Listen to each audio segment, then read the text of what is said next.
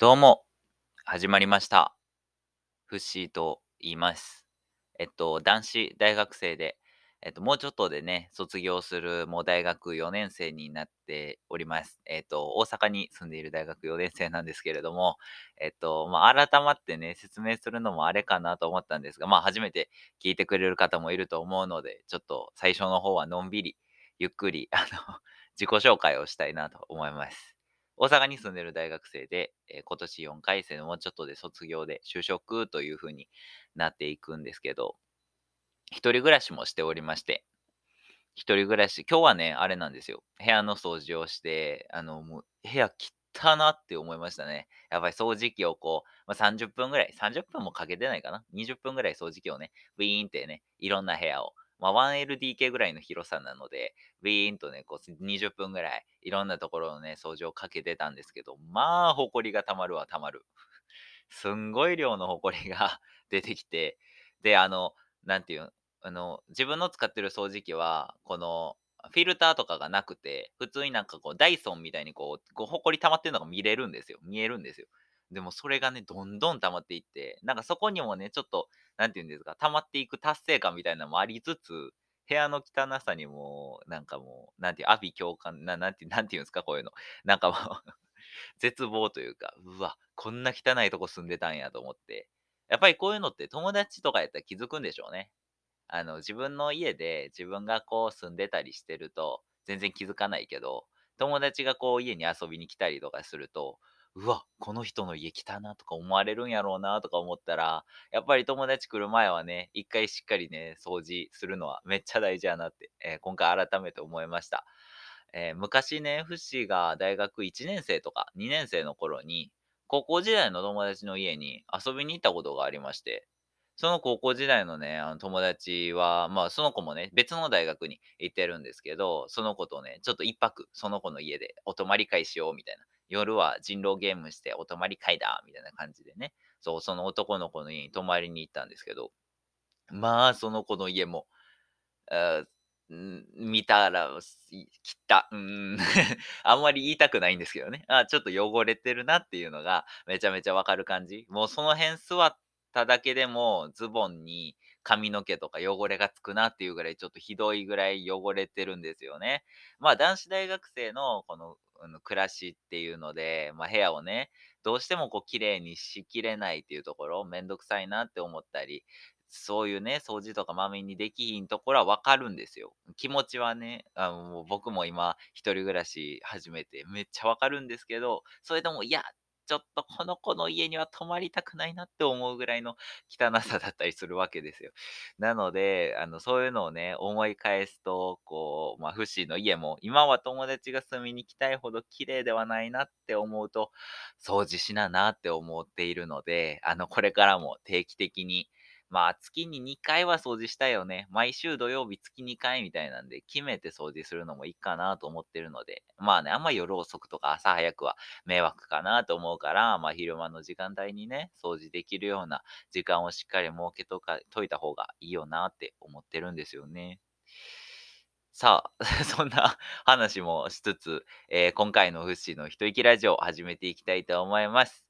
このラジオでは、のんびり屋さんなのに多趣味な現役大学生のフッシーが自分の好きなものや語らずにはいられないことを話す、ほっと一息できるラジオです。今日もあなたの一日が楽しく充実して過ごせること間違いなし。よかったらゆっくりまったり聞いていってくださいね。ということで始まりました。フッシーの一息ラジオ、パーソナリティのフッシーです。あのね、今回のね、その最初にね、掃除の話をしたのは、まあ、本題にこう、関係ないわけではないんですけど、まあ一応ね、その本題としては今回古着のおすすめということで、あのフッシーはね、あの古着屋さんでしか洋服を買わないんですよ。まあいろんなポリシーがあるんですけど、まあ要は環境に配慮した着ねいたいとか、あの古着の方がなんか、こう唯一無二のファッションで入れるとか、あの他の人と被りづらいとかね、あの GU とかやったらすぐ被るでしょ、街中歩いてたら。そう被りたくないとか、あとなんか、あのいい生地とか、あの、古着の結構高いの買うんですよ、ふし安いのというよりかは。古着の高いのを買ったら、こう、なんて言うんですか、いい生地のやつとかの古着なので、あの、長い間着れるかなと思って。GU のとか、あの、まあ、悪いわけじゃないんですけど、安いやつってすぐヨレヨレになってしまったりするので、そういうところでね、あの、よれづらくて長く着れるのはヴィンテージものの、なんていう、あの、ブランドものの古着なんじゃないかなということで古着を買ってるんですけど、今回はね、あの、フッシーの優秀な助手、助手さんにもいろいろ調べていただいて、えその内容も、え加味しつつ、フッシーの古着のおすすめっていうのをご紹介していきたいと思います。えっと、さっきの部屋の掃除と古着がなんで被るかっていうと、その、部屋がめっちゃ汚い子の、あの、家の服は、めちゃめちゃ地面に服が散乱してるんですよ。その、え、でも、その子は、あの、服が地面にあるのがいいらしくて、なんて落ち着くらしいんですよね。なんかやっぱりこう、ちょっと汚れてる方が落ち着くっていうのがあるみたいなんですよね。なので、まあ、それはそれで OK なんですけど、やっぱりね、こう、服を長く大切に着るには、やっぱり正しくね、保管したりとか、しっかり洗ったりとか、そういうのも大事なので、今回はいろいろね、あの、福祉の助手さんに質問して、えー、得たこと、得た情報を皆さんにも、えー、お伝えできたらなと思って、富士も勉強ということでね、え、今回調べさせていただきました。まずは、え古着屋さんの魅力っていうのを5つ教えてって、え聞きました。するとですね、5つ答えてくれまして、まず1つ目、リサイクル思想を推進ということでね、これさっき藤も言ってたことですね。古着屋さんはやっぱり環境に配慮しているという魅力があります。もうこれをね、古着屋さんでしか服を買わないっていうだけで、あ、環境に配慮してるんやって分かる人には分かります。分からん人には、ええー、あの、そういう中古も好きなんや、みたいに思われるんですけど、分かる人からしたら、お、すごい環境にもしっかり配慮されてるんやな、みたいな。服選んでるんやな、みたいなのが出てきたりもするかもです。なので、リサイクル的なね、こう発想というか思考を持っているっていうのは、えー、なんか人間力として素晴らしいんじゃないかなと、藤はちょっと思ったりしております。そして二つ目、ユニークなアイテムを提供ということで。えー、古着屋さんだけにあるアイテムっていうのがあるんですよね、やっぱり。あの、絶版になったもの、もう販売してないものとか、なんかちょっと古着独自のこう味が出てたりとか、誰かが作ったものとか、そういうのがあったりするので、こうユニークなね、服を探すことができるっていう部分では、やっぱりこう、他の人と被らない。フシがさっき言ってた。やっぱりね、ザラとか、H&M とか、素晴らしいお店いっぱいある GU とかユニクロとかね、素晴らしいお店、皆さんもネットショップとかね、シーンとかね、いろんな、あの、ネットショッピング、ZOZO タウンとかいろんなとこを使いはると思うんですけど、やっぱりね、どうしてもこう、被ってしまう服とか、まあ、古着でも被るときはあるんですけど、被りづらい古着屋さんっていうのは。ということで、あの、フシはね、古着っていうのをめちゃめちゃ、なんていうの、独自の服が買えるという部分で、めっちゃおすすめしているところではありますね。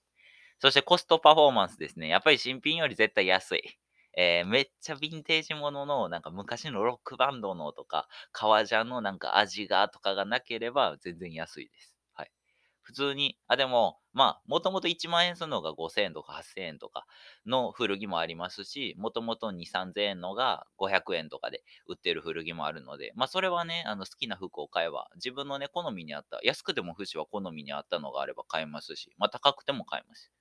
まあ、富士は古着でかしか買わないっていうこだわりはあるんですけど、値段の上限とかは特に決めてないので、そう。なので、ね、コスパも全然よく服買えるし、まあ人によってはね、全然古着やけど新品より全然高い服ばっかり着てる人もいると思うので、そう。なんかいろんな楽しみ方ができるっていうのは、まあ古着のいいところですよね。そして4つ目、歴史や文化の残りが、残りが 残りがって、古着屋さんで買えるアイテムっていうのは、歴史や文化の残りがを感じることができるらしいですよ。あ、なんかまあ、90年代に流行ったファッションとかね、ダメージジーンズとか、まあ、フシはそういうの買わないんですけど、やっぱりまあそういうね、こうニットとかやったらちょっと伸びてる感じとか、あのコートとかやったらちょっと使い古してる感じとか、革ジャンやったらちょっと線入ってる感じ？あの、腕とか曲げた時にさ、やっぱりこう線とか伸びとか入るじゃない？そういう感じ？なそういう遊び心というか、歴史みたいな文化みたいなものが感じられるっていうのも、まあ、そういうのが好きな人もいるんでしょうね、やっぱり。フシはあんまりそういうの好きじゃないんですけど、実はね、古着大好きなんですけど、そういうのは別に好きじゃなくて、普通に新品に見えるような古着でも全然大好きですし、逆にそっちの方が買ったりしたりもするんですけど、いろんなね、楽しみ方ができるっていう部分では、この歴史や文化の残りが を感じれるところはめっちゃいいんじゃないかなと思います。はい。そして5つ目は何ですか？これは。えー個性的なコーディネート。ああ、確かに確かに。古着屋さんで買えるアイテムを使った個性的なコーディネートが楽しめますということでね。古着屋さんって結構ね、あちょっとなんか古臭い感じするなとか、なんかヨレヨレでかっこ悪いっていうイメージがあるかもしれないんですけど、実は全然そんなことはなくて、めちゃめちゃ新品に見えるね。さっきも言った通り、フッシーの着てる服を見ていただいたらわかるんですけど、まあ配信にね、着てくれてる方はわかると思うんですけど、フッシーが着てる服はほぼ古着なんだけど、全然ね、似合ってるとか可愛いとか言ってもらえ、あれ、ありがとうございます。言ってもらえるんですけど、そうそう、言ってもらえるぐらい、あのね、しっかり、なんて言うんですか、古着に見えない古着というか、を着てたりするので、あの、全然ね、個性的なコーディネートっていうところ、個性が出るっていうのはね、あの、まあ、現代日本で一番大事なとこなんじゃないかなとも、ふしは思うんですけど、まあ、みんなとね、同じような服着てもいいんですけど、全然ね。でもやっぱりこう、変わり映えが欲しい。集団に溶け込むってなると、どうしてもね、こう、みんなと同じような服を着てしまって、個性が霞んでいって、自分の言いたいことも言えなくなるみたいなところに、フシは繋がっていくんじゃないかなと。まあ、ちょっと、肥大、過大評価というか、あの、大きく話をね、しすぎてるとは思うんですけど、やっぱりそういうちょっとしたところ、周りの人に合わせてマスクをつけるとか、あの、髪の毛はね、ちゃんとセットしないといけない。男子は短くないといけない。女の子は長い髪がいいみたいな、なんか偏見ばっかりが、こう、肩、凝り固まってきてしまうと、同じような人ばっかりになってきてしまうので、やっぱりショートの女の子がいてもいいし、ロングの男の子がおってもいいと思うし、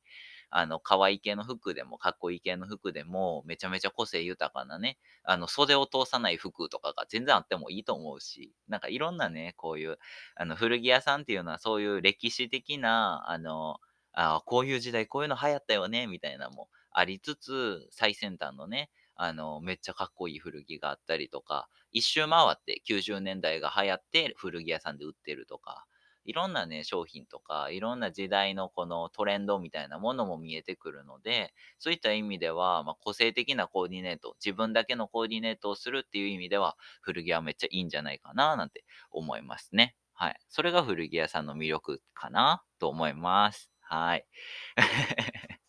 この5つをね、ちょっと今回はね、ご紹介しました。えー続きまして、えっと、フッシーはね、新品の服を買う、社会的なデメリットを教えてっていう質問をしてみました。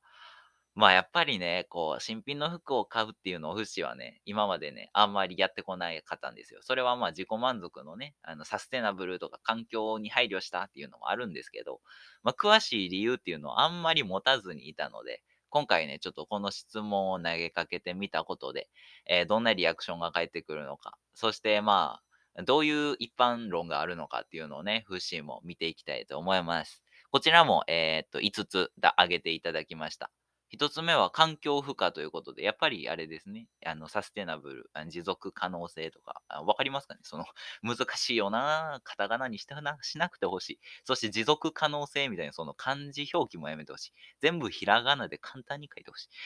えっと、簡単に言うと、こう、まあ、世の中的に、あの、これ以上、あの、服を大量に作り続けると、廃棄ばっかりで、あの、世の中の資源、あの、まあ、木とか、そういう、あの、大切な世の中に有限の資源がなくなってしまって、後々の、あの、人々が困るから、今はその数を抑えようというか、あの、無駄遣いしないでおこうみたいな感じですね。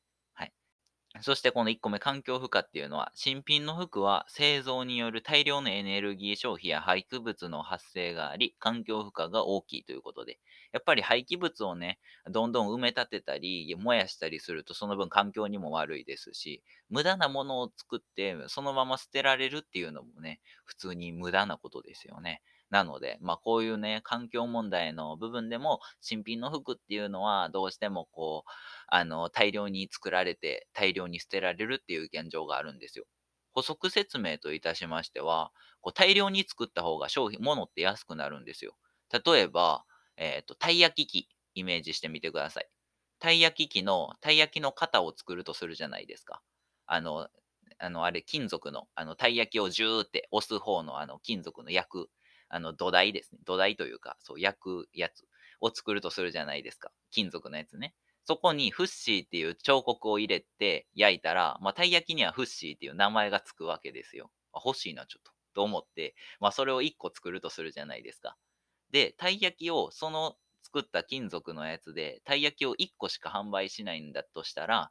たい焼きがこのようにね、そのフッシーって入ったたい焼きがこのように1個しか存在しないので、値段は、その、金型って言うんですけど、その金型の値段分、まあ、金型作るのに1万5000円かかったとしたら、そのたい焼き1個は1万5000円以上で売らないと元が取れないんですよ。あ、やばい、金型作っただけでお金がないってなっちゃうので、じゃあこのたい焼き1個1万5000円で売っても、まあ、金型代1個ね、あの、あ、ただで金型ゲットできただけになっちゃうので、そう、そういう意味では大量に作った方が、まあ、そのね、あの、たい焼きを100個作ったら、1万5000円で100個作ったので、えー1個あたりいくらですか ?150 円で作ってもいいってことなんですよ。そう、1個150円で作れるっていう。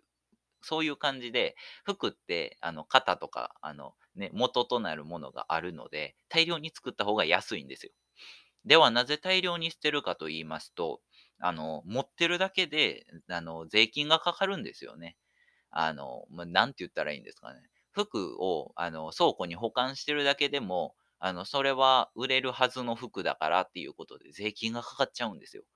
で、その税金を取られるぐらいなら、あの、捨てた方が安いっていう現状がありまして、そのせいで、まあ、大量に作って大量に捨てた方が、まあ、世の中的には安く済むよねっていうのがあってしまうっていう現状があります。まあね、その小難しい話になったんですが、まあ、要は、持っててもお金かかるし、あの、少なく作ってもお金かかるから、大量に作って大量に捨てるっていう流れができちゃってるんですよ。まあ、そのせいでね、環境に大きな負荷をがかかってしまってるんです。まあ、なぜそうなってしまうかっていうのは、まあね、あの、日本、な人が、人がいっぱい服を、新品の服を買いまくる。あの、長持ちさせずに買いまくるからこそ大量に作られるっていうのもあるんですけど、まあ、この辺はね、ちょっと入り組んでるので、またね、後ほどお話しさせていただけたらなと思います。そして二つ目ですね、リソースの浪費ということで、えー新品の服は原料から製造まで多くのリソース、まあ、あの服切ったりとか、加工したり、染め上げたりとかですね、リソースを、えー使うので、やっぱりね、環境問題にもこれも、えー直結している、えものかなと思います。そして三つ目、消費者主義ということで、新品の服を買うという行為は消費者主義を推進し、大量の消費が促されますということでね。やっぱり大量に作った方が安く済むってさっきも言ったんですけど、安い方が人間買いたいですよね。安くていい服買いたいですよね。フシも安くていい服あったら買いたいです。はい。そして人間やっぱり新品の方を好むっていうのは、やっぱりまあ、あの根本的なところであると思うんですよ。やっぱり誰かが着た服より新しいものが欲しいみたいなのはね、あると思うので、やっぱりそういう、そういったところで消費者の心理、あの気持ち的な問題で、あのね、新品の服が大量に、えー買われてしまうっていう現状がありますよね。はい。そして4つ目、社会格差の拡大ということで、えー、そんな問題もあるんですか？新品の服を買うことができるのは裕福な層だけで、社会格差の拡大につながるということですね。ああ、えー、そうなんですね。新品の服を買うことができるのは裕福な層だけ。あ、やっぱりこう、まあ、今はね、まだ新品の服を全然買えると思うんですよ。GU、ユニクロさんとか。でも、この今後世の中的にね、こういろいろ、あの、情勢が変わっていくにつれて、どんどんこう、あの、ね、他のユニクロとか GU さんは安いけど、それ以外の個人店で新品の服を売ってるところとかの服が買いづらくなってきたり、普通にね、ジャケットとか1万円超えてきたり、あの、スウェット8000円とかもね、高ってなったりすると思うので、やっぱりね、どんどん富裕層だけが買えるような格差、えー拡大につながっていく恐れがあるらしいんですよね。新品の安い服を買い続けると。ということで、そういうね、格差拡大問題、まあ、フシはここまで考えたことなかったんですけど、そういう問題も実はあるみたいなんですね。そして最後5つ目ですね。ブランドによる変傾向ですかね。新品の服は特定のブランドによって製造されており、他のブランドや地域の産業を押し下げることがあります。とのことなんですね。あの、さっきももう何回も言うんですけど、そうなんです。これは多分ね、あのー新品の服を買う、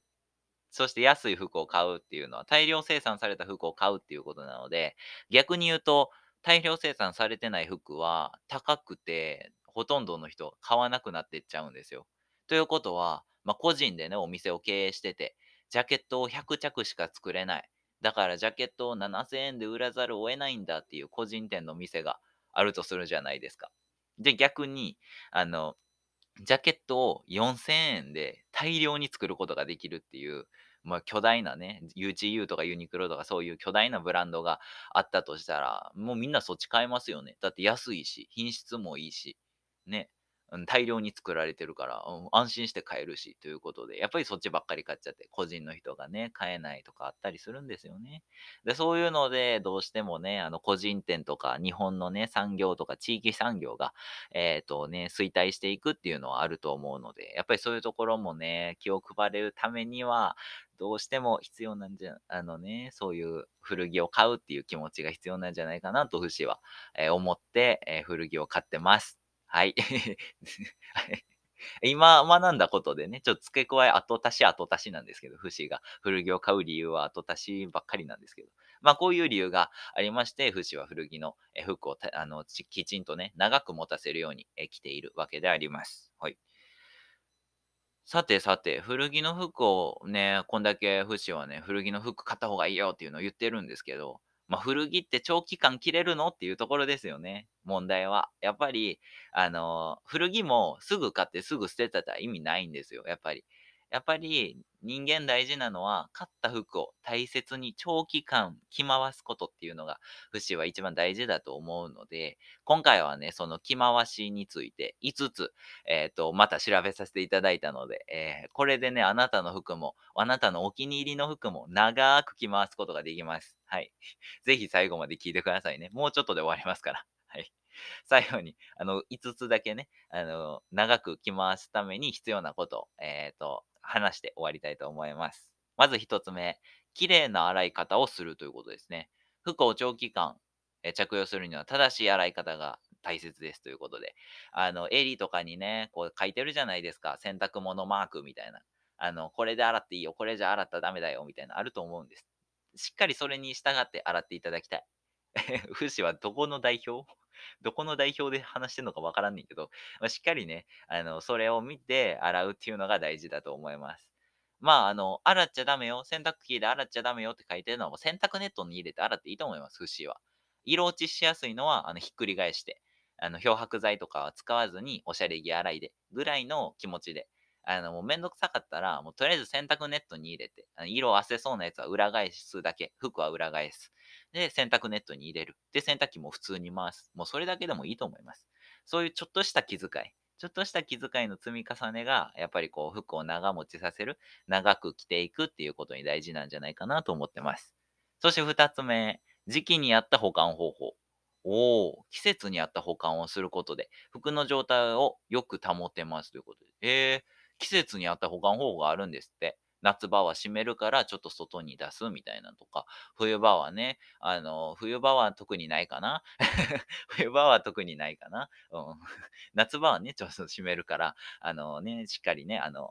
押し入れに置くとか、湿ってるとこに置かず、あのしっかり乾燥したとこに置くとか、乾燥させるとか、そういうのが大事なんでしょうね。はい。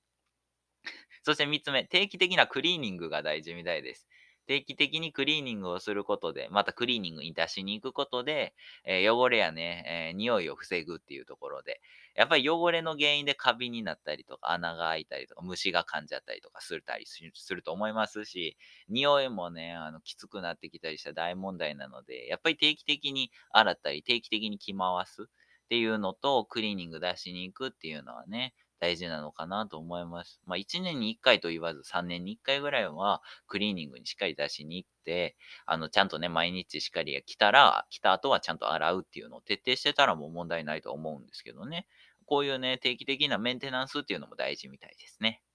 そして4つ目、適切なフィットということで、適切なフィットの服を選ぶことで、着用回数を増やせる。これ大事ですよね。あの、皆さん、富士古着屋さんにめっちゃおすすめしたんですけど、フッシーは L サイズ以外買わないです。古着屋さんで。L と XL 以外買わないって決めてるんですよ。どんだけ自分の体に合ってても、M サイズと S サイズは絶対に買わないって決めてるんですよ。なぜなら、まあ、今後フッシーは体がもうもう大きくならんと思うんですけど、もう22なんで、今年23なんで、さすがにもう体大きくならんやろうと思ってるんですけど、もし体大きくなってしまった場合の、そうなんて言うんですか、切れなくなるとか嫌なので、切れなくならないような、フッシーよりちょっと大きめ、L サイズ、XL サイズしか買わない。自分の服のサイズにめっちゃぴったりで、どんだけ欲しくても M サイズは買わないって決めてるんですよね。やっぱりそういう線引き、古着屋さんだからこその線引きってめっちゃ大事だと思います。はい。フッシーもね、この適切なフィットっていうのを、えー、意識することで、着用回数が増やせるんですよ。ああ、もうこの服着られへんなと思って、押し入れにずっと入ってる服とかありませんか？フッシーはね、あの、前までめっちゃありました。あ、もうこの服サイズ合わんしとか、この服買ったけど、買ったはいいもののサイズ合わんなとか、ちょっとサイズ合ってないんよな、みたいなんで着ない服とかあるので、やっぱり着用回数を増やすという意味でも着回せる服、あの、自分の体に合った服っていうのをしっかり選ぶのが大事だと思います。最後5つ目ですね。新しいスタイルの発見ということで、新しいスタイルの発見、アクセサリーを使ったコーディネートなどで服を新鮮に見せることができるということで。そうですよね。どうしても古着って古臭っていう服もあると思うんですよ、中にはね。あなたの買った服が今の流行りに合ってないっていうのも全然あると思います。最先端はいってないですから、古着って。古着なんで。最先端はいけないんですよね。でも、そういうのをね、アクセサリーとかつけたり、あのね、他の服とのね、着合わせを意識することで、新しいスタイルだったり、こう、めっちゃ似合ってるやんっていう個性をね、出すことができるので、そういうところで、やっぱり長期間着用するために、こう、飽きない。飽きないためのファッションっていうのもめっちゃ大事なんじゃないかなって思います。フシもね、アクセサリー今度ね、ちょっとつけてみようと思って、いろいろね、あの、買おうかなって悩んでるんですけど、何がいいんでしょうか？今も悩み中です。フシに合うアクセサリーが欲しい。フシもアクセサリーそろそろつけたい年頃です。はい。ということで、めっちゃ話長くなりましたが、あ今回は、古着屋さんの魅力についてお話ししました。フッシーがね、どんだけ古着愛を持っているか、助手さんにもいろいろ調べていただいて、え古着の魅力、これ見よなしに語れたんじゃないかなと思います。そして普段よりこうなんか自由な感じでラジオを話させていただきました。えっとね、芸人さんの富士のね、好きなラランドさんっていうね、芸人さんがいらっしゃるんですけど、そのね、あの、ラジオとかも聞きつつ、いろいろ参考にしつつ、えっと、最近はね、ラジオの勉強もしておりますので、えよかったらまた聞きに来てくれると嬉しいです。えっ、と、では、えー、最後にですね、フッシー恒例企画の、えっ、と、アニメ紹介だけ、えさせていただいて終わりたいと思います。今回紹介させていただくのは、ツンデレ悪役令嬢、リーゼロッテと実況の遠藤くんと解説の小林さんということで、えっ、と、あ、やばい、30分までしか収録できないんですよ、これ。ちょっとまあ、急いで説明しますね。えっ、と、こちらはですね、えっ、とあえゲームの中にツンデレの悪役令嬢の D0 って3と呼ばれる、あの、主人、女の子のヒロインがいるんですよね。その女の子は、あの、周りからめちゃめちゃ誤解されるほどツンが激しいんですよ。もうほんまに攻撃力が強すぎる。周りの人からはもうそれそいつ嫌ってるだけやろって思われるんですけど、実はデレを隠し持ってて、教科書なんか捨てなさい。ノートなんか、あなたの使ってるノートなんか汚くて捨てなさいって言うんですけど、実はデレで私の綺麗なノート使ってみたいな、その、なんて言うんですか？デレが本当にあるんですけど、そのデレを見せ、見せなさすぎるっていうのがあって、でね、その悪役令嬢のリーゼロッテっていうキャラクターは、そのツンのイメージばっかりがみんなに、えー、見られてしまって、あの、学園を追放されて殺されてしまうんですよ、最終的には。でも、それをね、助けるために、あの、実況の遠藤くんと解説の小林さんが、あの、主人公のね、メインキャラクターを、に、あの、この子ツンデレなだけだよ。この子ツンなだけだから、可愛い子だからって言って、あの、そのリーゼロッテさんの、あの、ツンじゃなくてデレの部分を、あの、なんていう、その主人公に見せることで、あ、リーゼロッテって、もめっちゃ悪いやつやと思ってたけど、実はめっちゃ可愛い子やんっていうのを気づかせる作品なんですよ。はい。この作品は、現在今4話まで出ておりまして、このリーゾレリーゼロッテさんのね、このツン、ツンからのデレのこの可愛さっていうのがね、ものすごくこう伝わる、えそんな作品となっておりますので、えー、よかったら見てみてください。えこちらの作品はですね、え D アニメストアほか、えー、様々なサブスクにより、え公開されております。えっ、と、詳細の方にもね、URL を貼っておきますので、よかったらそちらもご覧ください。え、ということで、え、今回の不死の一息ラジオそろそろ終わりにしたいと思います。残り30秒しか収録できません。え、なので、最後割愛したいと思います。えっと、ね、今日はちょっと違う感じで楽しみに、えー収録させていただきました。FC、のインスタグラム、えー TikTok 最近投稿してるので、よかったらフォローお願いします。えーポコちゃんも配信してるので、よかったら見に来てね。詳細は、えっ、と、詳細欄に貼ってますので、よかったらご覧ください。以上、FC の一息ラジオでした。バイバーイ。最後、急ぎ足。